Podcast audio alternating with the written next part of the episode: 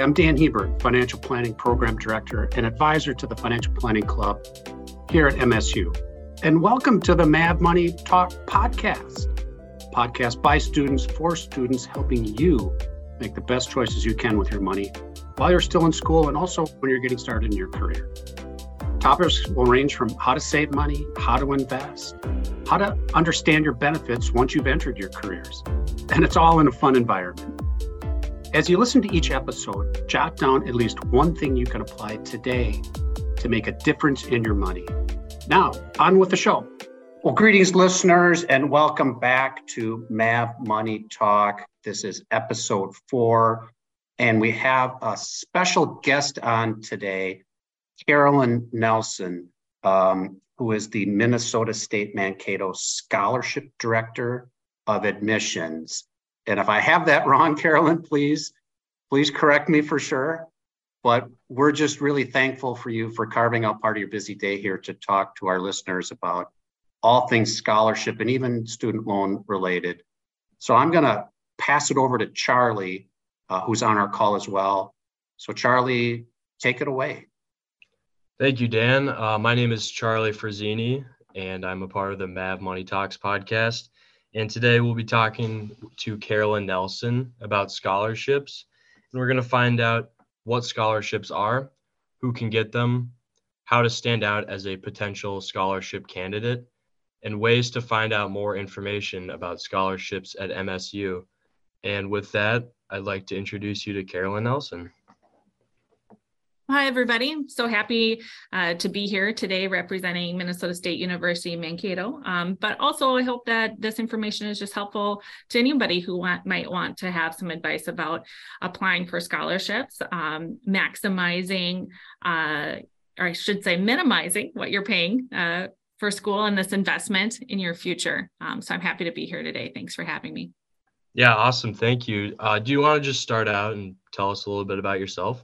Yeah, sure. Um, well, my name's uh, Carolyn Nelson. I'm a Minnesota State University Mankato alumni twice over. I have my undergraduate degree in political science and a master's degree in educational leadership. I have um, 15 years of experience uh, working uh, in higher education, especially in enrollment management uh, and also um, higher education financing. I've presented several times at the National Scholarship Providers Association National Conference on scholarship management best practices and emergency aid programs as well. Awesome. Wow, that's a a long list of experience. Thank you. I can tell you're very qualified. Um, so the first question is just some general information about a scholarship. You know, what is it? Um, and then do you want to just give a little information about scholarships at MSU? Sure. Um, so a scholarship is really um, an opportunity for a student to access um, money that they don't have to repay, right? And a scholarship, when you're talking about scholarships, usually you're talking about um, money that's awarded based on some measure of merit. And so oftentimes it's academic merit um, that might be, you know, your major, um, certainly your GPA, um, but it also might be merit in terms of, you know, if you're a musician and you're going to be contributing to the um, Maverick Machine Athletic Band, right? You're bringing a talent and a merit um, to the to the table, and you might be deserving of a talent-based scholarship. Um, but really, scholarships are um, awards um, that recognize some sort of merit um, in, in an individual. Um, and uh, it's an oftentimes an incentive also for enrolling at the university and a reward for what you've done previous, but also recognition of potential um, for the future as well. Uh, here at Minnesota State University Mankato, we offer recruitment-based scholarships um, to new incoming students based on their high school GPA um, and the things that they've done and accomplished in high school. And then once they enroll with us, we want them to continue to work hard with us right? Um, and so annually we do about $2 million here at the university through 600 and plus unique scholarship opportunities. We try to make things as simple as possible for students to apply, recognizing that that application process can be a barrier, for students in applying and accessing these funds, especially those students who need it the most.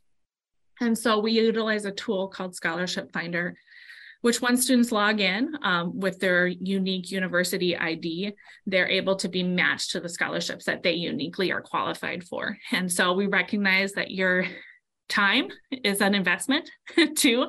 And so um, we don't want you as a business student to be applying for engineering scholarships, and we don't want engineering students to be applying for psychology specific scholarships. So once you log in, you can complete a general application, and based on the information that we know about you from your student record, we are able to match you to scholarships that you uniquely are qualified for. So um, we don't want to waste your time. Your time is precious as a student, and uh, we try to keep things as simple as possible for you. Yeah, that's awesome. I've looked at the scholarship finder and there's there's so many scholarships. It's mm-hmm. it's crazy. You but you just search, you know, they do a great job at narrowing it down because you could be a business student from a really specific part of the state with this GPA and get a scholarship and I think that's really cool. There's that level of specificity mm-hmm. with the scholarships. And from those, are there any more general scholarships? Are there like some popular ones that you should be applying for because it's kind of a no brainer? Yeah, there are um, some that some that are going to be specific to different majors, like I mentioned, um, specific to extracurriculars, but there are some scholarships that are just open to every single student at the university. Um, so one I always like to mention is our MAV, MAV Cares Student Scholarship. Um, so that one is um, open to everyone. We also have one full tuition scholarship. That's the Margaret Preska Scholarship. She's a former president here at the university. Um, and uh, every couple of years, we're able to offer that up to everybody, but real nice incentive there to have that full tuition scholarship there. But we really, for those ones, we're looking for our university leaders, regardless of what their academic major is. And then for those scholarships, are there any essay requirements or are they pretty general? Just give some information about you, maybe a resume or something? Yeah, um, Charlie, you um, you're giving me the opportunity to make a pitch for students to um, not wait to the last minute to apply for scholarships. Right. So our scholarship season here at the university occurs in the month of February, and about 90% of applications are submitted in the last week. Wow. And so um, it's to your benefit as a scholarship applicant, wherever that might be, to apply and log in early um, to review the application materials that they're going to be asked. So, if a scholarship is going to be asking you for a letter of, of recommendation, if you want a positive letter of recommendation, it's best practice for you to give that um, faculty or employer recommendation time to do the the recommendation for you. And so um, if there are essays that you might need to have completed um, go ahead and um, take some time to be planful and um, thoughtful in those essay responses too. And generally you know the larger the dollar amount the more um, effort is required from students as well. Yeah that makes sense. And one of my questions that can kind of go off of that is what are the best ways as a student to stand out to applicants? Is there anything that mm-hmm. you know the admissions office is looking for for people applying for scholarships? I think the most important thing that um, students can be when they're applying for scholarships is their own authentic self. Mm-hmm. And so, uh, as someone who reviews hundreds of scholarship applications annually, thought, you know, I don't know what my number is over my whole tenure here, um, but uh, it's very easy to tell if a student, you know, has is using their authentic voice, is being their own. They're the ones writing the application and not regurgitating what they think that they should say. Right. Right. And so be yourself um, and uh, an authentic voice um, is very easy for seasoned scholarship reviewers um, to identify. Um, it's also important for you um, to know who you are in the scholarship application process. And so, what about you is unique unique in this applicant applicant pool. And so everyone in an applicant applicant pool is meeting basic and minimum requirements. And so what makes you stand out in that pool, right? Um, if you are applying for a large scholarship, recognizing that, you know, probably everybody in this scholarship pool has a 3.8 GPA if that's the minimum requirement. Um, so maybe it's wonderful that you are in the National Honor Society, but so is everyone else. Yeah. Right. And so, what else are you doing? Right? Are you engaged in something uniquely entrepreneurial? Have you started your own business? Have you, are you an Eagle Scout compared to like, are you engaged in the Boy Scouts of America sorts of programs? So think about those things that are your unique qualities. Sometimes it's that you are the first in your family, you know, to mm-hmm. be accessing higher education, right? Um, sometimes that means that you are you know caring for your younger brothers and sisters um, at home or that you're a first generation immigrant and you actually speak three different languages right? So thinking about those things that make you unique as an individual in a qualified pool and making sure to highlight those things. Yeah, and that sounds a lot like, you know, it's the intro to an actual job application yes. and going into the real world. They from what I've gathered, you know, employers like to see authenticity and they like to see that you've done things beyond the classroom. And that's kind of what it sounds like, you know but it's like a good introduction into that because it's for scholarships. So, yeah. yeah. And actually, Charlie, I often tell students to treat a scholarship application just like they would a resume, right? So yeah. it should be a fluid document that you update annually with the new things that you're doing and you're engaging in, and that you customize to different scholarship opportunities right? So every scholarship application, especially with external scholarship applications that you might be doing outside of the university, um, those should all be uniquely customized to those different scholarship application processes. Just like you would apply differently to, you'd submit a different resume, you should be submitting a different resume to different employers. So, would it be accurate to say that um, when you're applying for scholarships, even if you don't get the scholarship, the worst case scenario is you just got better practice for when you actually apply for another job interview or position you want to get down the line. Yeah, practice makes perfect, right? Yeah, totally. Um let's see. Last question I'd like to ask is what is kind of a general best piece of advice for somebody who's trying to make college as affordable as possible? Maybe just kind of mm-hmm. pool together all the different opportunities. Yeah. Um, you know, college accessibility is so tied up in affordability. And I know that this topic is on the mind of many different students and their families um, too. And so I think one of the things that you did correctly, Charlie, is that you chose a high quality, affordable option like Minnesota State University Mankato. Um, and that was, I hope that that was conscious, right? That it was a good fit for you academically, but also, you know, you are investing in your future when you are attending our university.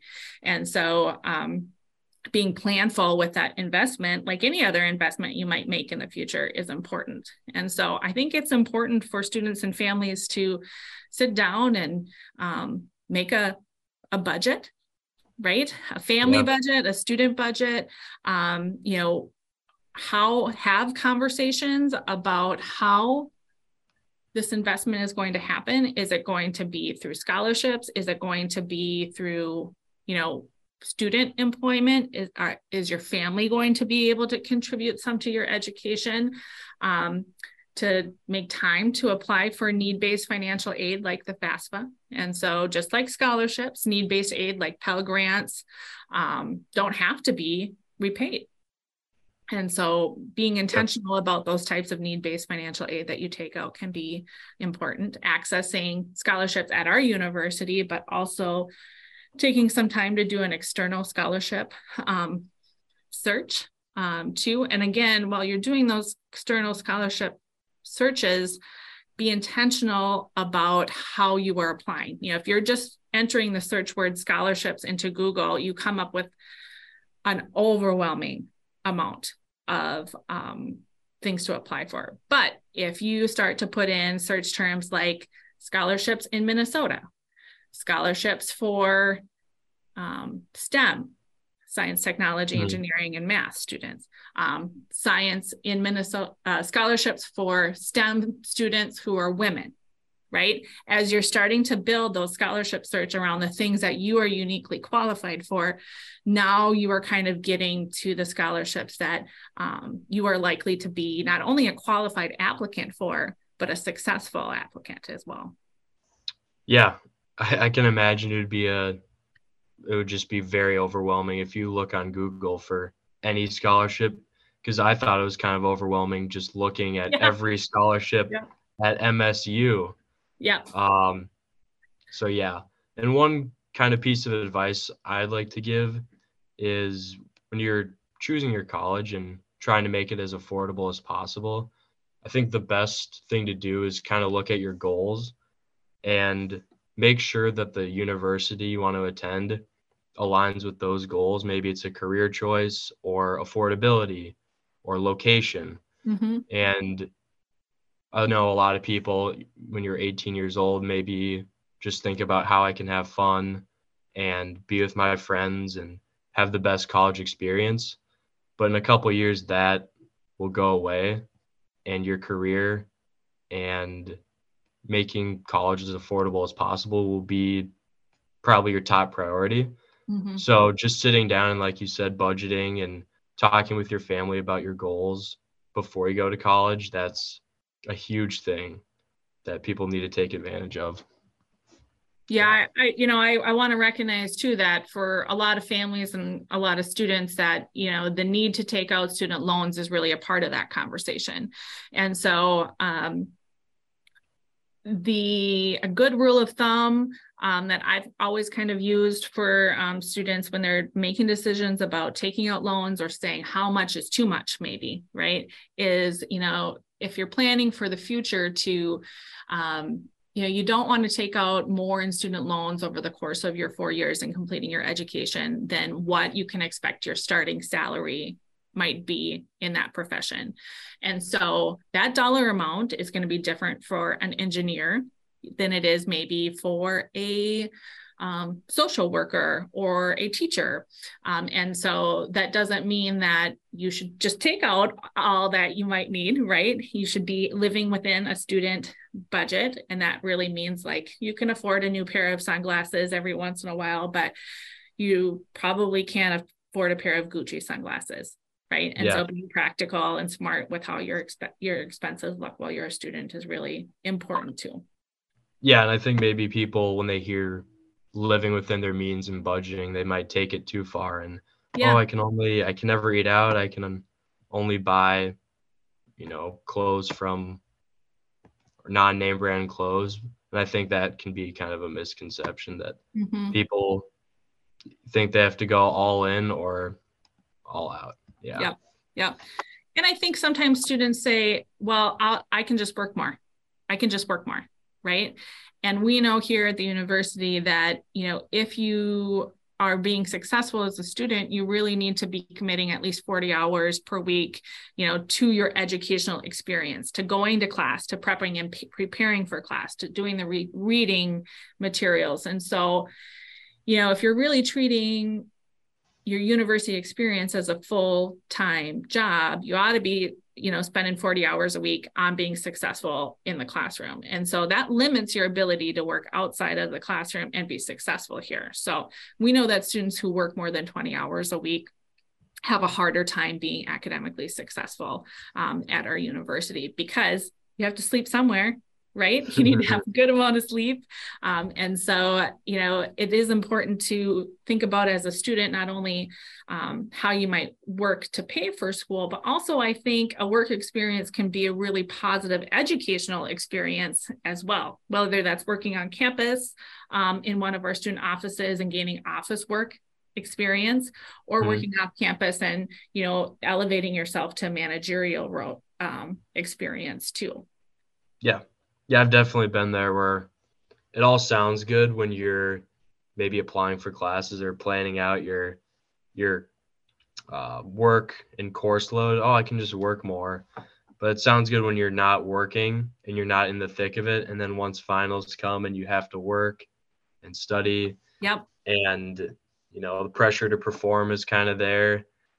You might rethink that that mm-hmm. previous decision mm-hmm. of just working more because it's hard you know it is you and it's your your top priority if you're a student is to do well academically even though you might want to work and money sounds appealing mm-hmm. but like you said it would be the best to maybe work less but get quality work experience that can translate into what you want to do in your future so maybe instead of working if you want to work 24 hours a week at Home Depot, maybe work somewhere maybe 12 hours a week but in an office or maybe some sort of mini internship job experience mm-hmm. because even though you'll make less money you'll get more valuable experience and be able to do well academically mm-hmm.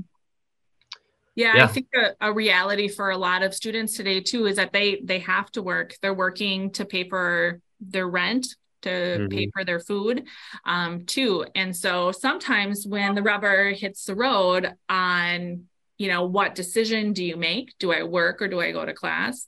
You know, if your basic needs are not being met, then you have to work and you can't go to class, right? And so that's yeah. when that cycle of, um, you know, that choice happens is, you know, you have to work because you have to work to afford to live. Right? right. And so that educational experience kind of sometimes comes down on that hierarchy of needs um, for students. But if you're planful, from the start of the semester and you budget your time, you budget your money, um, and you have conversations about having some level of savings account, right? Even if it's small as a student, $250 can kind of get you through a little bump in the road and allow you to work fewer hours during that one week perhaps yeah. when midterms or finals are.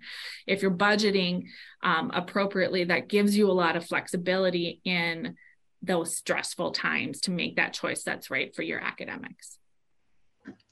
Yeah, that's kind of a good segue into our next episode, episode five, where we'll start to talk about budgeting. And Aiden, Austin, and I will come on and talk about our budgeting strategies and you know how we attack the the week or the month. We have different strategies with our food and uh, just overall purchases, wants. Mm-hmm. And I mm-hmm. think that we'll give some great advice there in the next episode. Uh, Dan, did you have any questions for Carolyn?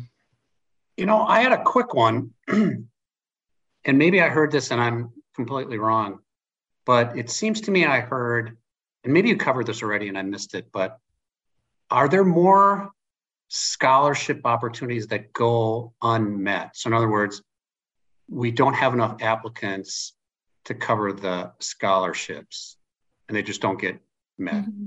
Is, that, that, is that, it happens. It happens. Okay. Um, it doesn't happen often here at the university, but there are some scholarships where um, the donor requirements for awarding are so restrictive that if you don't have that student from a specific southern minnesota town mm-hmm. apply it we may not be able to award it as a student and so um, it uh, it doesn't happen often because we have so much demand here um, and we try to s- spread our scholarship opportunities um, around and we're very intentional about awarding um, the best candidates here.